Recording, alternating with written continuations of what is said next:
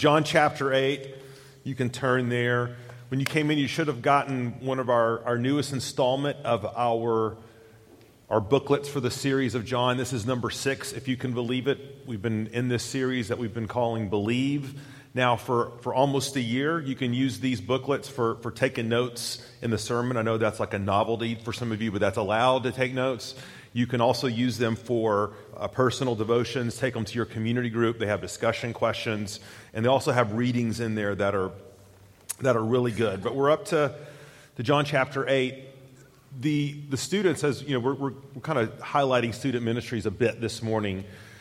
They had an 80s party this week, um, and all this 80s nostalgia got me thinking. I don't know if you remember this the Pepsi Challenge. Pepsi versus Coke. And this was spearheaded by Pepsi. It was their effort to show that, that not only were Coke and Pepsi different, but Pepsi was, was better. And it was a futile challenge. Do we all say amen to that? Okay, it was a futile challenge. But, but the idea was that Coke and Pepsi looked exactly the same on the outside. They were the same color, they were the same texture, they kind of smell the same. They look the same when you poured them out on the hot sidewalk. But in order to tell which one was real and which one was not, you had to what? Taste the difference to determine. And, and, the, and the Bible is, is very concerned about this same issue, but when it comes to faith. How do we know the difference between true faith and false faith? Fake faith, authentic faith real faith, counterfeit faith. See, in a, in a, in a room this size, I, I would imagine most of you have probably made some sort of profession of faith. You see, in a church this size, everyone can sort of look the same on the outside. We can say the same things. We can even do some of the same things. We can go through confirmation class together, or catechism class, or the youth trip like we were hearing about, or be baptized, or participate in the trust fall at the youth retreat and pray a prayer or sign a card. In other words, in our culture particularly, it can be very easy to make a profession of faith. I remember my mom always talking to me about the first time she was baptized. Isn't that, isn't that your testimony? Like the first time I was baptized, of the nine times I was baptized. But the first time my mom was baptized, she would tell you, I had no idea why I was being baptized. Just all my friends were coming to the front of the church and making a profession of faith and walking the aisle. And I don't know why I went. Maybe it was to see some boy, or maybe the, maybe the people were, were, were, constant, were, were putting pressure on me. But nonetheless, I didn't know what I was doing. And I think R.C. Sproul, who recently went to be with the Lord, by the way, makes a very, very helpful distinction for us when it comes to this idea of genuine faith. R.C. says that a profession of faith, making a profession of faith, does not necessarily mean that you have possession of faith. That's interesting, isn't it? Now, it might be, it might be that as a part of your profession, you might maybe have genuine faith, but what he's saying is not necessarily. And that's why we find the scripture filled with all sorts of, of warnings about this, don't we? Jesus himself, Matthew 7 21. Not everyone who says to me, Lord, Lord, will enter the kingdom of heaven, but the one who does the will of my Father who is in heaven. The Apostle Paul, 2 Corinthians 13 5. Examine yourselves to see whether you are in the faith. Test yourselves. Or do you not re- realize this about yourselves that Jesus Christ is in you, unless indeed you fail to meet the test? And this issue of genuine faith, biblical faith, telling the real from the false, the fake from the counterfeit, it's what Jesus is addressing in our text this morning in John chapter 8. Remember, this is six months before Jesus goes to the cross. And he goes to the cross. He's crucified by angry, hostile men and authorities, principally because of what he says in this very address. John spends two chapters, verse 7 and 8, chapter 7 and 8, highlighting these discourses, these sermons, these sayings, these debates that Jesus has been getting in with the Jewish leaders and the people of Jerusalem at the, at the Feast of the Booths at the temple. And the clearer that Jesus becomes about who he is, we see the level of opposition increase proportionally.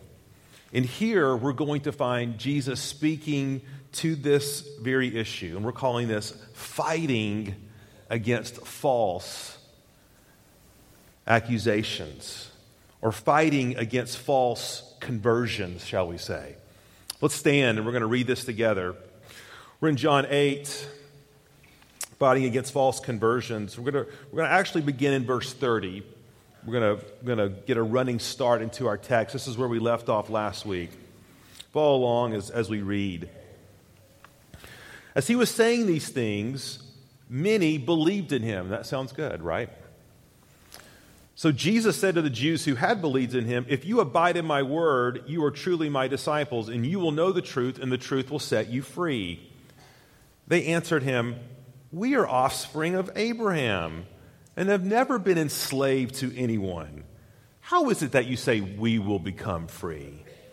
And Jesus answered them, Truly, truly, I say to you, everyone who practices sin is a slave to sin. The slave does not remain in the house forever, the son remains forever. So if the son sets you free, you will be free indeed. I know that you are offspring of Abraham, yet you seek to kill me because my word finds no place in you. I speak of what I have seen with my father, and you do what you have heard from your father. Let's pray. Lord, we need grace this morning. We really do because these are some tough words. And they are, they are not just addressed to the irreligious or the people outside of the camp or people not in the church, Lord. They're, they're spoken to us. This is us, Lord. And we, we want your word to have its way. We want to rightly heed what your word is telling us to heed. And Lord, we want to run to you. We want to have true faith in you. I pray for every single person in this room.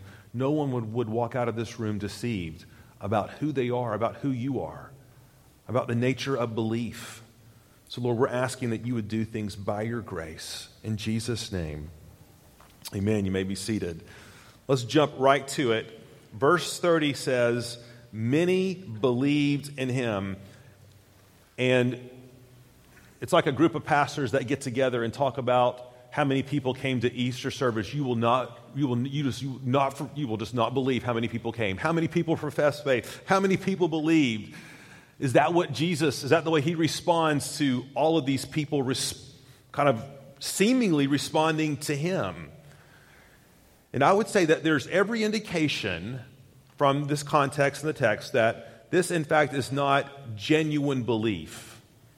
These are not genuine believers. These are false believers. And there's, there's three reasons I want to mention quickly before we unpack the text of why I think that's the case. Number one, look at verse 31.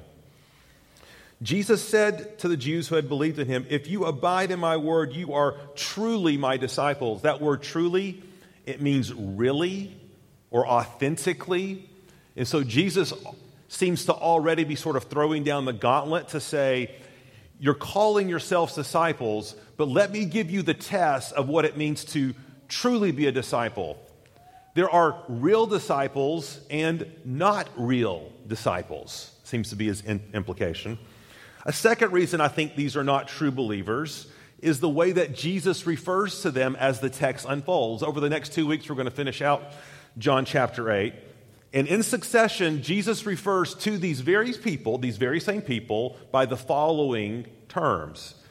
He calls them, first of all, slaves. Next week, he calls them children of the devil.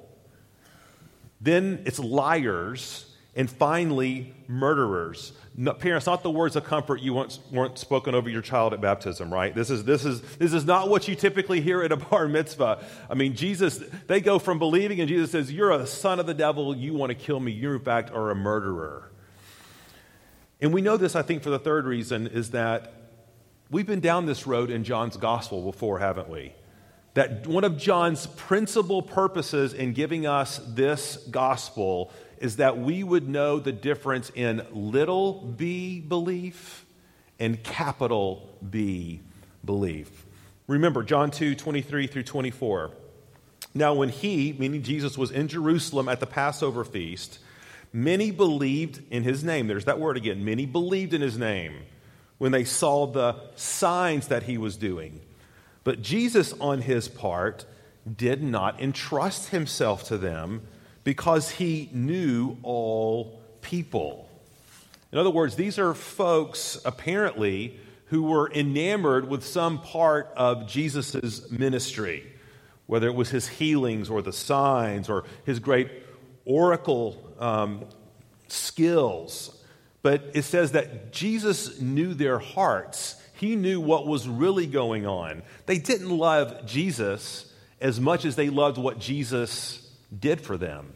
And guys, that's a, that's a real danger in an affluent evangelical culture where we see that all that Jesus does for us, wow, he's given us great friends and a good job and some money and a nice youth group and health and a doctor and all those sorts of things. And it's very easy to be deceived that the principal way God shows his love for me is by giving me stuff. That's not necessarily true, and it, often it's the opposite. And apparently, that's what was going on with, with these people. But our text this morning is going to call us, as professing believers, to examine our relationship to Jesus and the way that we examine this relation, our relationship to Jesus, the way our relationship with Jesus is to be measured is by our relationship to his word. Now, I want you to notice the number of times Jesus references either the word or truth in this passage. He says, Abide in my word. My word finds no place in you. You will know the truth the truth will set you free. I think what Jesus is referring here is certainly to his teachings, absolutely. I think he's also referring to the Old Testament because before Jesus has already said the Old Testament is all about me. You got to believe that too. I think he's foreshadowing the time where he tells us that you need to believe in the apostles. See, after I'm gone, Jesus said, I'm going to I'm going to give it to the apostles to write down truth on my behalf. I think Jesus here is pointing to the totality of his word when he says, Abide in my word. But I think fundamentally, when Jesus says, Abide in my word, he's also he's, he's talking about himself. Remember from long ago in John 1 1, where we learned that in the beginning was the what? Word. And the Word was with God, and the Word was God. You see, the Word, this, points to the living word, Jesus Christ, and you can't, now listen, you cannot have one without the other. Now, I'm going to I'm going to try to step on everybody's toes with this one, okay? Let's try to, we're going to liberal and conservative alike. So let's go, let's go, let's go with the liberal types first. Oftentimes, in liberal circles, it's very popular to say that Jesus stands above the word. That what Jesus has to say is, is more important than what Paul has to say or what Peter has to say. Or you might have heard hear people who say, you know, we don't believe in a book. We don't worship a book. We worship Jesus. We, we, we believe in a person. To which I think we can rightly say, but tell us about this Jesus. Who is this man? Where does he come from? How do we know about him, church? We know him where? Through his word. There is no mythical Jesus that stands outside of his word. A lot of times it's, it's very tempting to say, Paul is saying something about this issue or that issue or men and women or sexuality, and because we don't like it or it doesn't jive with our cultural ears, then we're going to extrapolate and think about what Jesus might have said. Were he in a similar place, ignoring what Paul and Peter said? We can't have it. You don't know Jesus apart from his word for us conservative types, there's, there's, there's an equal and opposite error, though. We have to remember that the study of the Bible is not an end to itself. The study of God's Word is to lead us always, always to Jesus. Deeper communion of Him, with Him, deeper knowledge of Him, deeper relationship with Him. I remember a lunch a long time ago, was talking with a guy who said something like, You know, Pastor Paul, I, I don't, I just, I'm, community groups are not for me. Okay? They're just kind of goofy. And I said, well, well, tell me, tell me about this goofiness. And he said, you know, well, people just say like the like dumb things, and I just, I just have a hard time being around people. But what I really want to do is teach theology. And I remember just sitting there thinking, there's a disconnect here. The synapses are not firing. Those things aren't mutually exclusive. Jesus and the Word cannot be separated. And so, what we're going to find in this text is we're going to find two sorts of functions with God's Word. There's a, what I would kind of call an authenticating function and then a liberating function. And those are going to be our two points authentication and liberation. Okay, let's go to verse 31. Let's read this again. So Jesus said to the Jews who had believed in him, If you abide in my word, you are truly my disciples. On that word abide seems like a, like a, like a deep religious word, abide. It, is, it is simply means to remain, to stay, to hold on to, to live in. Now, understand when this word is, is much more than being merely about reading your Bible, although you can't abide in God's word and not read your Bible. But you need to understand that there are scholars, theologians, churchmen who spend their entire careers studying this. It's their job, it's their vocation, and their ministry, but they have never abided in God's word have a pastor friend who tragically took his own life. This was many years ago. He, he made his living in the gospel. He was a vocational pastor. And it came out after some years um, in his ministry that he was involved in a set of illicit relationships. And instead of sort of facing that and owning that and repenting from that and running to Jesus in that, he, he took his own life he was not, he was studying, he was reading, he was composing, you know, he was doing devotionals, but he wasn't abiding in the Word. So, what do we mean by abiding? It's, I, I, here's, a, here's a couple of ways to think about this. We abide in the Word when the Word is our controlling authority. We abide in the Word when the, when, when the Bible is our North Star. It's the place where we are always measuring ourselves and our actions according to it, not according to what other people are doing or other standards or what this person says or that person says, but it's fundamentally our home base. I like to say there's, there's, there's sort of a gravitational pull always back to what does God's word say to me about this.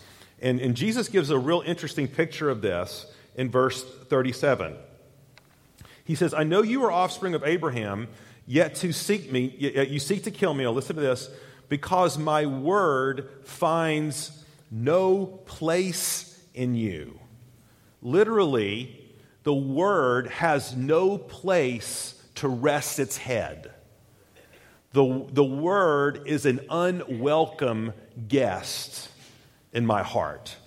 Now, growing up, as I tell this story, it, it clearly is so dysfunctional now. I, I, it's, it's, plainly obvious, but then it seemed completely normal.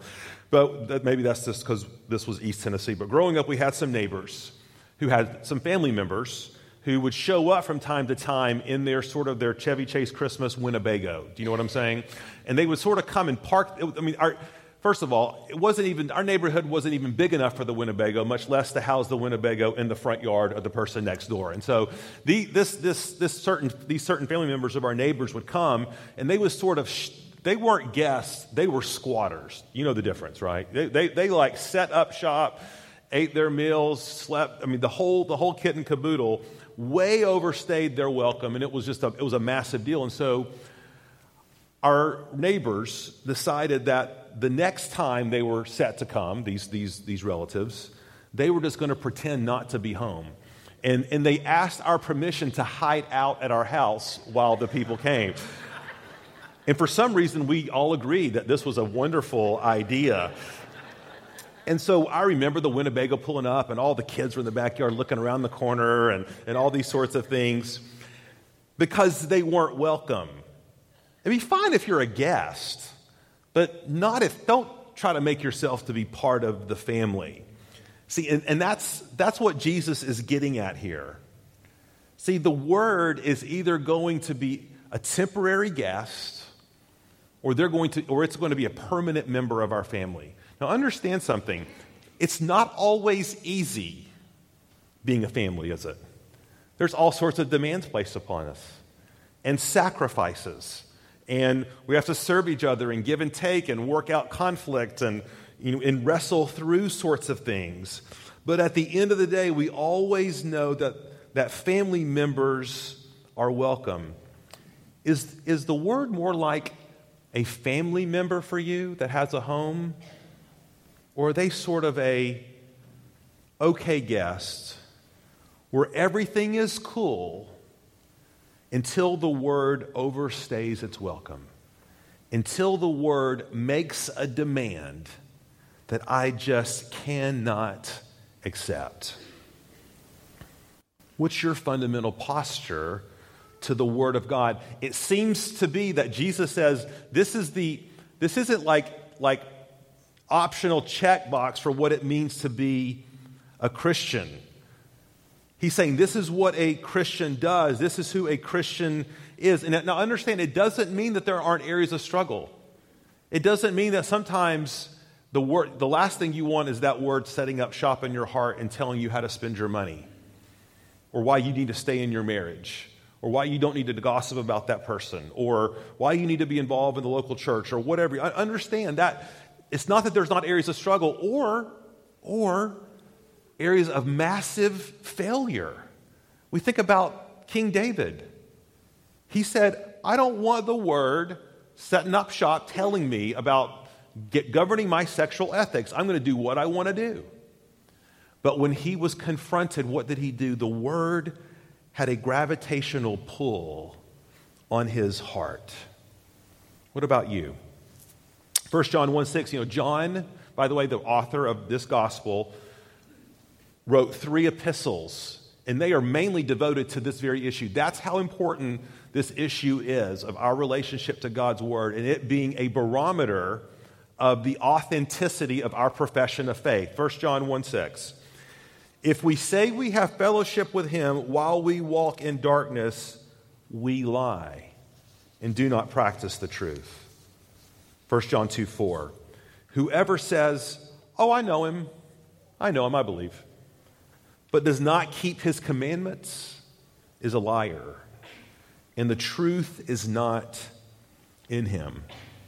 I still remember on, on the 80s kick today for some reason, but I still remember the lock in that, that I went to in the early 80s. And, and by the way, lock ins are the single biggest reason why I left student ministries. Okay, so I just want you to know that. They should be outlawed in all forms. But I remember going to this lock in, and, and the pastor was talking about the fact that there are three kinds of people there are Christians, there are non Christians, and there's something that he called carnal Christians. And a carnal Christian was someone who professed Jesus, but just didn't live like a Christian. And the idea was don't be a carnal Christian, to which I thought to myself, now, why not? Because being a carnal Christian sounds pretty cool. I can like do what I want to do, I can obey what I want to obey, God will forgive me whenever He forgives me. And, like, I mean, come on, that's like a pretty sweet deal. And I'm going to heaven. Why, why would I not want to be a carnal Christian? Because I think the answer to that is that is a fiction. That is a fiction.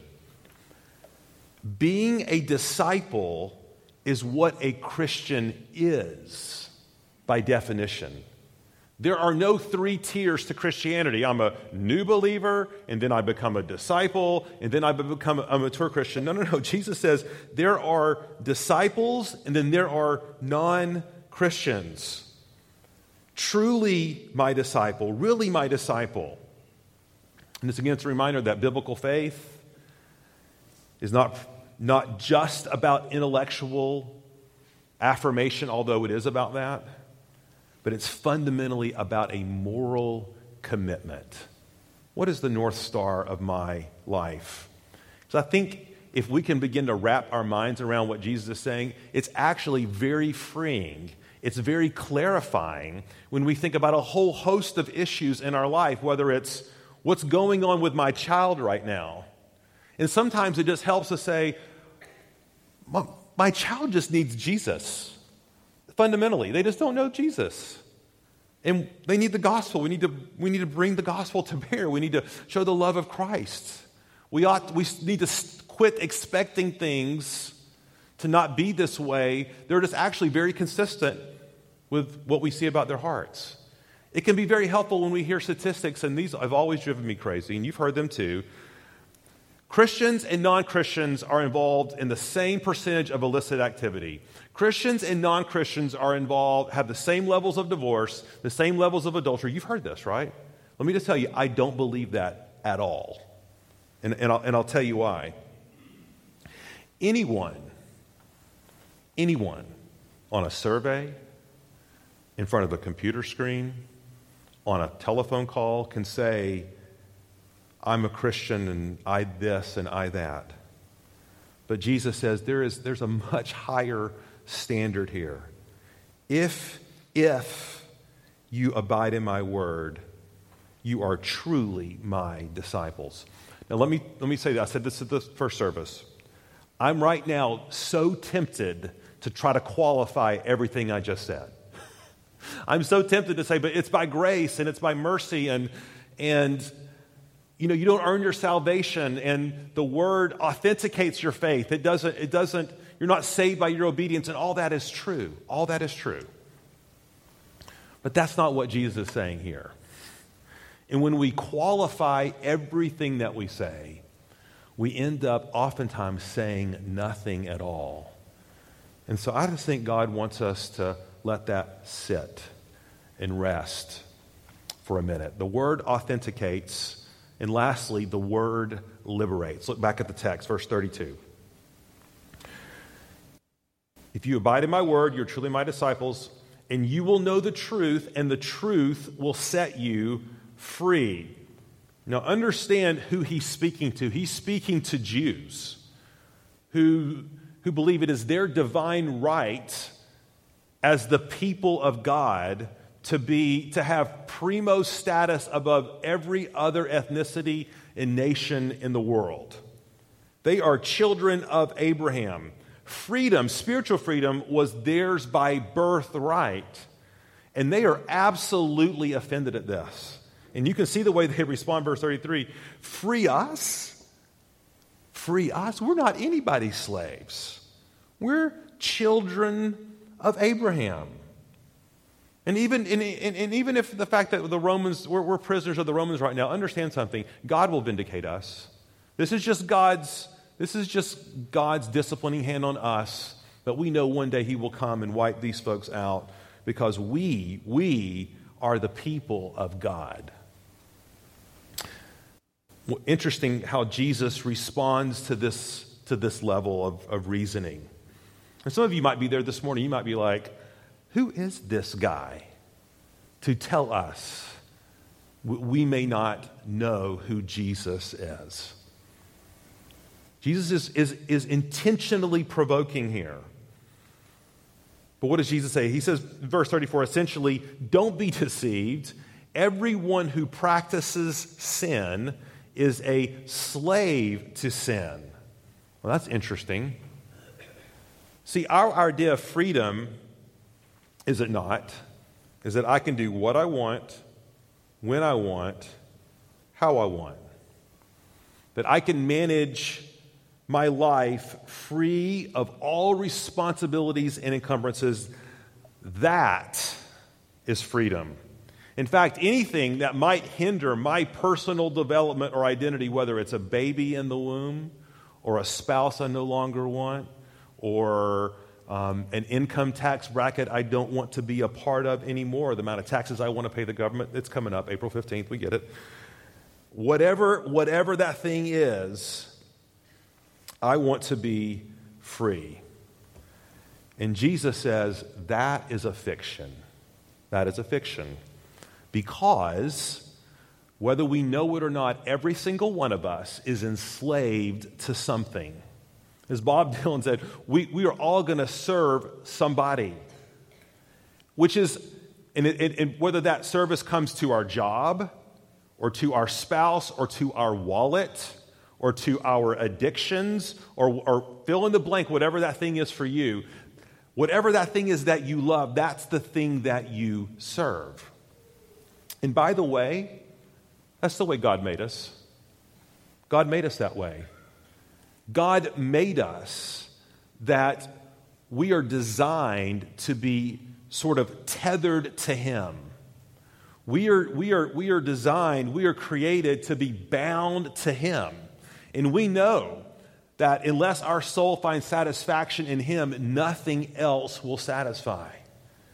And so the guy who says, Pastor Paul, I am totally free I'm involved in illicit relationships and I look at pornography and it's all about, all about me and indulging myself.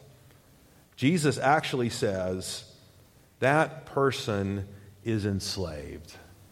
That person, is, look, look, look at the terms he uses. He, he uses an interesting analogy. Slave versus son, verse 35.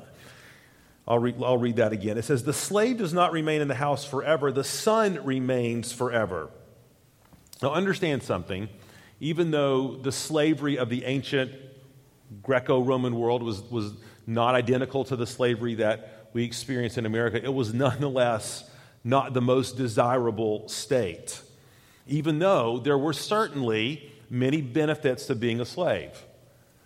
There was a roof over your head, there was food on the table, there was familial relationships. You got to live to live in the household a lot of temporal benefits. But here was the fundamental problem every slave knew that at any time, at a moment's notice, with, with no warning whatsoever, it could all change, right? They could be sold to another master. They could be traded for another slave. Their families, their marriages, their children, they could be all sent to different parts of the, of the empire. And so while they were enjoying the temporal benefits of being a part of the household, they weren't true sons. See, because true sons never have to worry about being sold. True sons never have to worry about, about being separated from their family. Only slaves do. See, isn't that just the way sin works? Isn't that just the way sin works? Where there's, there's, there's something and you see this over and over and over again in the lives of public figures and others that things appear to be this, but in reality, they're really that.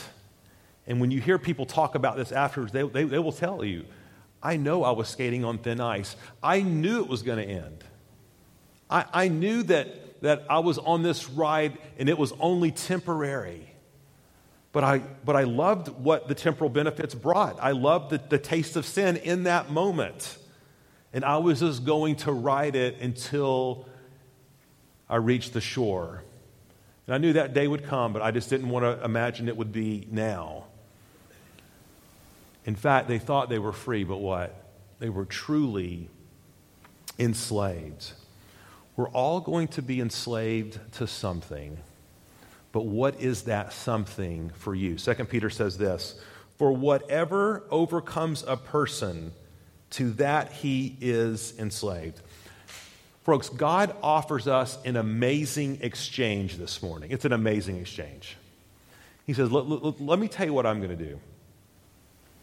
I'm going to come and I'm going to take the penalty of your sin, the penalty, the, the, the burden of what it means to be a slave. I'm going to take that upon me so that you can be free. And you're going to find your freedom not out there doing what you want, screwing your life up in heaven knows how many ways, but you're going to find your freedom in knowing and walking with me. Because I am the God of the universe, and I care for you, and I love you. And the parameters and the rules and the strictures that I put around your life are not because I don't love you or because I'm trying to restrict your, your freedom. I'm just trying to keep you from spiritually killing yourself. But come and know me, rest in me. And you know, and some of you who are believers and have walked with the Lord for a season, you know this to be true. Is it not, I mean, is, is a clear conscience not the most liberating thing? That when you are walking in the light of the gospel, and, and not that you're perfect or not that you're sinning, not that you're not sinning, but your North Star is God's Word. You're coming to Him, you're saying, God, my life belongs to you. Just tell me what you want me to do. Speak this, speak your truth into my heart, and I will obey it. Even if I don't want to obey it right now, I want to want to obey it. And when you're walking in clear conscience, following Jesus Christ and His Word and obedience, is there, there is not a more liberating feeling in the entire world. It's, it's a gift of the Holy Spirit. And Jesus says, I offer you that in me. Now, let me say, say this, for folks. We're going to in a future time, and probably at Easter this year, I'm going to talk a little bit more about this from an evangelistic standpoint, about what it means to be free from slavery and sin, to be liberated in, in Jesus Christ. But let me just tell you, regardless of what front your friends, family, relatives, neighbors, coworkers put up, this is the core issue in their life. Who are they going to serve? Be thinking about that Sunday. It's coming up in six weeks. Who am I inviting? Who needs to hear this message? Who needs the grace of God? Who needs to be liberated from, from their sin? Be, begin praying for that person. Let me end by saying today, by saying this. We need a new master. You need a new master. And Jesus offers himself up. And he, he doesn't yeah, he asks you to, to die to yourself, to pick up your cross and to follow him. But guess what? He died to himself. He took up his cross so that we could find freedom in him. Do you know this Jesus? Do you abide in the word of this Jesus? This Jesus offers himself for you today. Let's pray.